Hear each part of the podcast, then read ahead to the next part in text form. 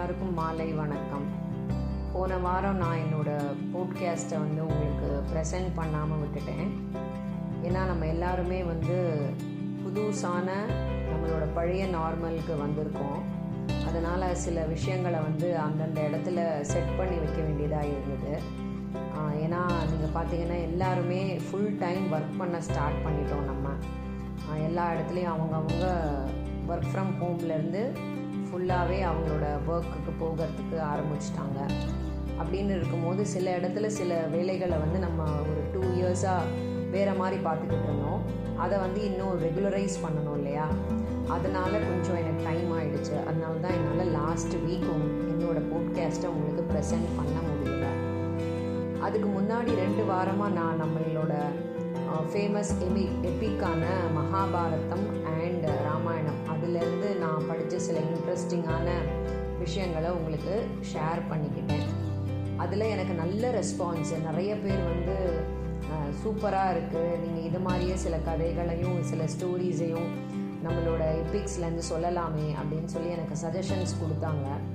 அதனால் நான் அதிலிருந்து கொஞ்சம் எனக்கு தெரிஞ்ச கொஞ்சம் இன்ட்ரெஸ்டிங்கான இருக்கிற நம்ம நம்மளோட இப்போது இப்போ இருக்கிற நம்மளோட நடைமுறை வாழ்க்கைக்கு ஒத்து போகிற மாதிரி நிறைய கருத்துக்கள் வந்து அதில் இருக்குது அதனால் அதெல்லாம் நான் உங்கள் கூட சேர்ந்து படித்து உங்களுக்கும் அதை ஷேர் பண்ணிக்கலாம் அப்படிங்கிற ஐடியாவில் இன்றைக்கும் நான் வந்து மகாபாரதத்திலேருந்து ஒரு குட்டி கதை உங்களுக்கு கொண்டு வந்திருக்கேன்.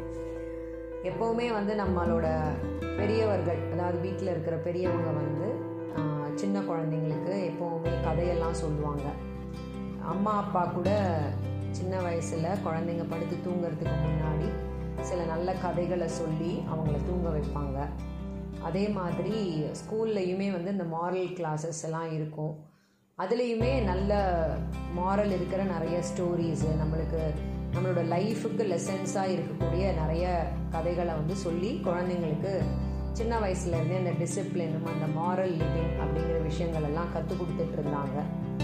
ஆனால் இப்போ நம்ம எல்லாருமே குழந்தைங்கள மார்க்குக்கு பின்னாடியும் அவங்களோட வேறு மாதிரின ஒரு வாழ்க்கைக்கு பின்னாடியும் போனதுனால அந்த மாதிரி சில நல்ல விஷயங்கள் வந்து நம்ம குழந்தைங்களுக்கு நம்ம சொல்ல முடியாமல் போயிடுறதுனால நம்ம குழந்தைங்கள கொஞ்சம் டிசிப்ளின் கம்மியாக நம்ம வளர்க்குறோமோ அப்படிங்கிற ஒரு எண்ணம் வந்து என் மனசுக்குள்ளே தோணுச்சு. அதனால் நம்ம அதை சரி பண்ணுறதுக்கு இந்த மாதிரி சில கதைகளை சொல்லி அவங்கள கொஞ்சம் நேர்வழிப்படுத்துறதுக்கு ட்ரை பண்ணலாம் அப்படிங்கிறதுனால தான் இன்றைக்கி நான் மகாபாரதத்திலிருந்து ஒரு சின்ன கதையை உங்களுக்கு சொல்ல போகிறேன் அதாவது சிபி சக்கரவர்த்தி அப்படின்னு ஒரு ராஜா இருந்தார். அவர் வந்து இந்த பரத கிங் பரத் அப்படின்னு சொல்லி சகுந்தலா அவங்களோட பையன். அவரோட பேரில் அந்த சந்திர வம்சம் அப்படிங்கிற அந்த வம்சத்தில் பிறந்த சிபி சக்கரவர்த்தி அப்படிங்கிறவரோட கதையை தான் நான் இன்னைக்கு சொல்ல போகிறேன் அவரோட லைஃப்பில் ஒரு நடந்த முக்கியமான நிகழ்ச்சி.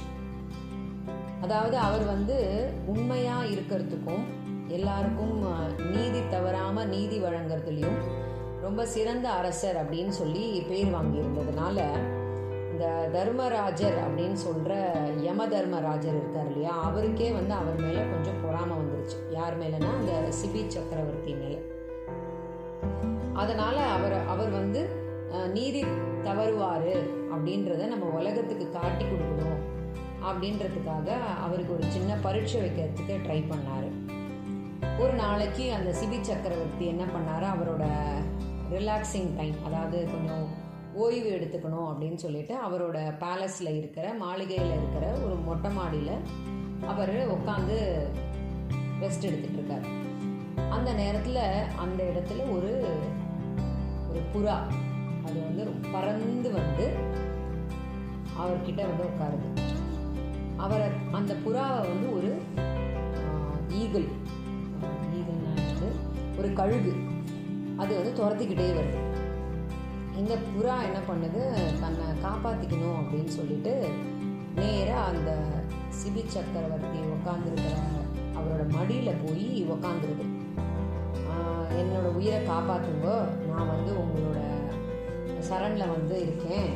நீங்கள் தான் என்னை காப்பாற்றணும் அப்படின்னு சொல்லி ராஜா கிட்ட சொன்ன உடனே ராஜாவோட முக்கியமான டியூட்டி ரெஸ்பான்சிபிலிட்டி என்னன்னா அவருக்கு கீழே யார் என்ன ஒரு வருத்தத்தோடையோ இல்லை என்ன ஒரு ஹெல்ப்போ ஹெல்ப் வேணும்னு கேட்டு வந்தாலோ உதவி கேட்டு வந்தாலோ அதை வந்து கண்டிப்பாக செஞ்சு கொடுக்கணும் அப்படிங்கிறது ராஜாவோட ஒரு டியூட்டி அதாவது அவரை விட சக்தி கம்மியாக இருக்கிறவங்க இல்லை உடல் அளவுலேயோ இல்லாட்டி பண பலத்தாலேயோ ரொம்ப கம்மியாக இருக்கிறவங்களுக்கு நூறு சதவிகிதம் ராஜா வந்து ஹெல்ப் பண்ணணும் அப்படின்றது ராஜாவோட ஒரு முக்கியமான ரெஸ்பான்சிபிலிட்டி ஸோ அப்படி இருக்கும்போது ஒரு பெரிய கழுகுக்கிட்டேருந்து தன்னை காப்பாற்று அப்படின்னு சொல்லி ஒரு சின்னதான ஒரு புறா வந்து அவர் கே அவர்கிட்ட வந்து கேட்கும்போது அவர் கண்டிப்பாக அதை வந்து பண்ணியே ஆகணும் அப்படிங்கிற ஒரு பொறுப்பு அவருக்கு இருக்கிறதுனால அவர் என்ன சொல்கிறார் அந்த புறாவை பார்த்து மா நீ கவலைப்படாத.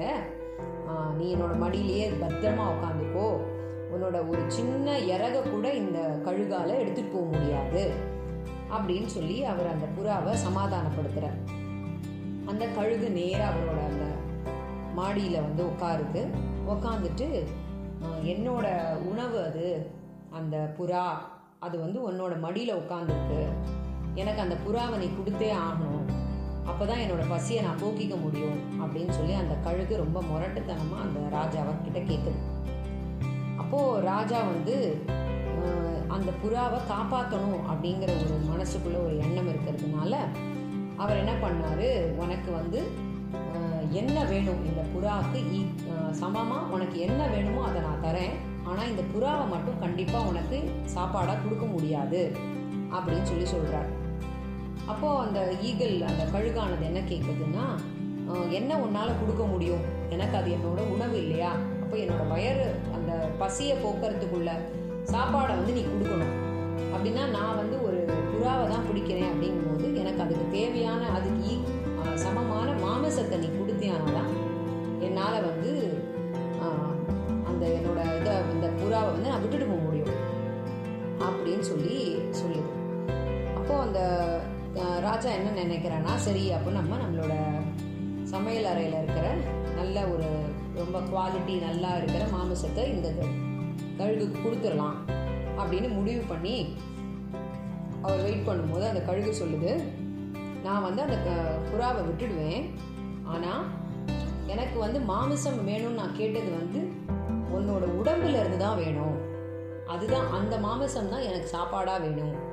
அப்படின்னு சொல்லி அந்த கழுகு ரொம்ப கோவமாக அந்த ராஜா கிட்ட கேட்ட உடனே அந்த ராஜாவுக்கு இவன் என்ன நினைக்கிறான் அப்படின்னு மனசுக்குள்ள ஒரு தோணல் வந்தாலுமே அடுத்த செகண்டே தன்னோட உடம்புல இருக்கிற அவரோட அந்த காலு கை என்ன உண்டோ அதுலேருந்து மீட்டை எடுத்து அந்த மாமிசத்தை எடுத்து அவர் வந்து கொடுக்கணும் அப்படிங்கிறது தான் அவரோட பொறுப்பாக இருந்ததுனால அந்த புறாவை காப்பாற்றணும் அப்படிங்கிற கடமை அவருக்கு இருந்ததுனால அவர் வந்து ஓகே நான் பண்ணுறேன் அப்படின்னு சொல்கிறார் அந்த நேரத்தில் மறுபடியும் அந்த கழுகு என்ன சொல்லுது?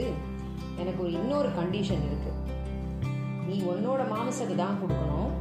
அதே நேரத்தில் உன்னோட கண்ணிலிருந்து ஒரு சொட்டு கண்ணீர் கூட வரக்கூடாது. நீ அந்த மாமிசத்தை உன்னோட உடம்புல இருந்து எடுத்து கொடுக்கும்போது.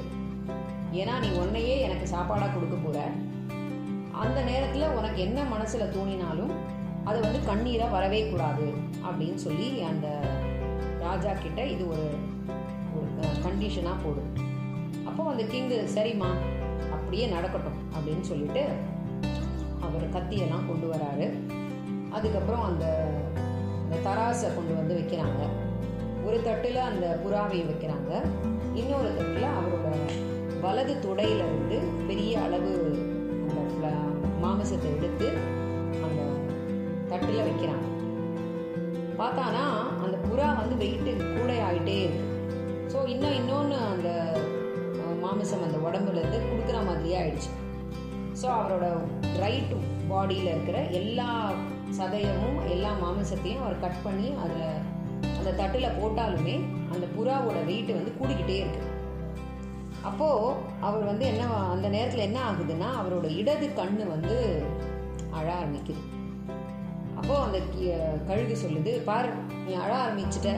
உன்னோட கண்ணிலிருந்து கண்ணீர் வரக்கூடாதுன்றது தான் என்னோட ரெண்டாவது கண்டிஷனே நீ எதுக்கு அழறப்போ நீ அழுதியானா இந்த மாமிசத்தை என்னால் எடுத்துக்க முடியாது. நான் அந்த புறாவை தான் எடுத்துகிட்டு போவேன் அப்படின்னு அந்த கழுகு சொல்லும்போது அந்த ராஜா என்ன சொல்கிறாருன்னா அதாவது நான் வந்து அழலப்பா. என்னோட இடது கண் எதுக்காக அழுதுன்னா ரைட் சைடில் அதாவது வலது பக்கம் இருக்கிற எல்லாத்தையும் உனக்கு நான் கொடுத்துட்டேனே. லெஃப்ட் சைடில் அதாவது இடது பக்கம் இருக்கிற உடம்ப வந்து கொடுக்காம விட்டுட்டேனே. அப்போது இடது பக்கம் இருக்கிற பாடி வந்து என்னோடய இடது பக்கம் இருக்கிற உடம்பு வந்து சாக்ரிஃபைஸ் பண்ணுறதுக்கு தேவையில்லையா? அப்படின்ற ஒரு வருத்தத்தில் வந்து அது அழுது. ஸோ இது வந்து உனக்கு கொடுக்குறோமேன்றதுக்காக அழலை. என்னோட உடம்பு அதுக்கு தியாகம் பண்ணுறதுக்கு நீங்கள் என்னோட இடது பக்கம் எடுத்துக்கலையே அப்படிங்கிறதுனால அழறது அப்படின்னு சொல்லி அவர் சொல்லும்போது அந்த கழுகால் அதை வந்து தாங்கவே முடியல. அதாவது ஒரு பெரிய சக்கரவர்த்தி பெரிய நாட்டையே ஆள போ ஆளு ஆண்டுட்டு இருக்கிற ஒரு ராஜா. அவர் வந்து ஒரு புறா அது வந்து ஒரு அனிமல் ஒரு ஒரு பறவை இனத்தை சேர்ந்த ஒரு புறாக்காக தன்னோட உடம்பையே தியாகம் பண்ணுறதுக்கு அளவுக்கு ரெடியா இருக்காரு தயாரா இருக்காரு அப்படின்னு சொல்லி அதை பார்த்த உடனே அந்த புறாவும் அந்த கழுகும் வந்து அப்படியே மறைஞ்சு போயிடும்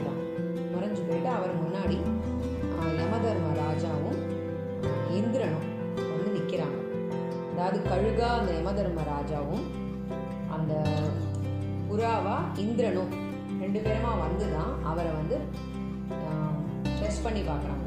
அவர் எவ்வளோ தூரம் அவரோட நீதி தவறாமல் எவ்வளோ தூரம் இருக்காரு அப்படின்றதுல. ஸோ அதில் வந்து அவர் பண்ணின அந்த செயல்பாட்டிலிருந்து தெரிஞ்சு போயிடுது. அவர் எந்த காரணம் கொண்டும் யாருக்காகவும் தன்னோட நீதியிலிருந்து இறங்கவே மாட்டாருன்னு சொல்லி. ஸோ அவரோட அந்த நீதி தவறாமை அப்படிங்கிற அந்த அந்த ஒரு நெறியிலிருந்து அவர் தவறாமல் இருந்ததுனால எல்லாருமா அவருக்கு வந்து ஆசீர்வாதம் பண்ணுறாங்க அவரோட தொலைஞ்சு போன அந்த உடம்பு எல்லாத்தையுமே வந்து திரும்ப அவருக்கு கொடுத்துட்றாங்க. ஸோ இதுதான் வந்து ஒரு இந்த கிங்கை வந்து எல்லாரும் அப்படியே ப்ரைஸ் பண்ணிட்டு போகிறாங்க நீ ஒன்ன மாதிரி ஒரு நல்ல கிங்கு ஒரு நீதி தவறாத ஒரு கிங்கு வந்து இந்த உலகத்தில் பார்க்கவே முடியாது அப்படின்னு சொல்லி. ஸோ அவர் வந்து ரொம்ப வருஷம் வரைக்கும் அந்த நாட்டை ஆண்டுட்டு அவரோட கர்ம வினையெல்லாம் முடிஞ்ச உடனே அவர் ரொம்ப சந்தோஷமாக நேராக வந்து சொர்க்கத்துக்கு போயிடுறதா ஒரு கதை வருது. ஸோ இந்த இந்த கதையிலேருந்து நம்மளுக்கு என்ன புரியுது அப்படின்னு சொன்னால் ஒரு ராஜா வந்து என்ன மாதிரி குணத்தோடு இருக்கணும் அப்படிங்கிறது. அதாவது அந்த அவர் ராஜாவோட கீழே இருக்கிற மக்கள் எல்லாருக்கும் எல்லா நேரத்துலையும் எல்லா விதமான உதவிகளும் செய்யறதுக்கு அந்த ராஜா எப்பவுமே தயாராக இருக்கணும். அதாவது தன் உயிரை கொடுக்கறது கூட தயாராக இருக்கணுங்கிறது தான் அந்த கதையிலேருந்து நம்ம தெரிஞ்சுக்கக்கூடிய விஷயம்.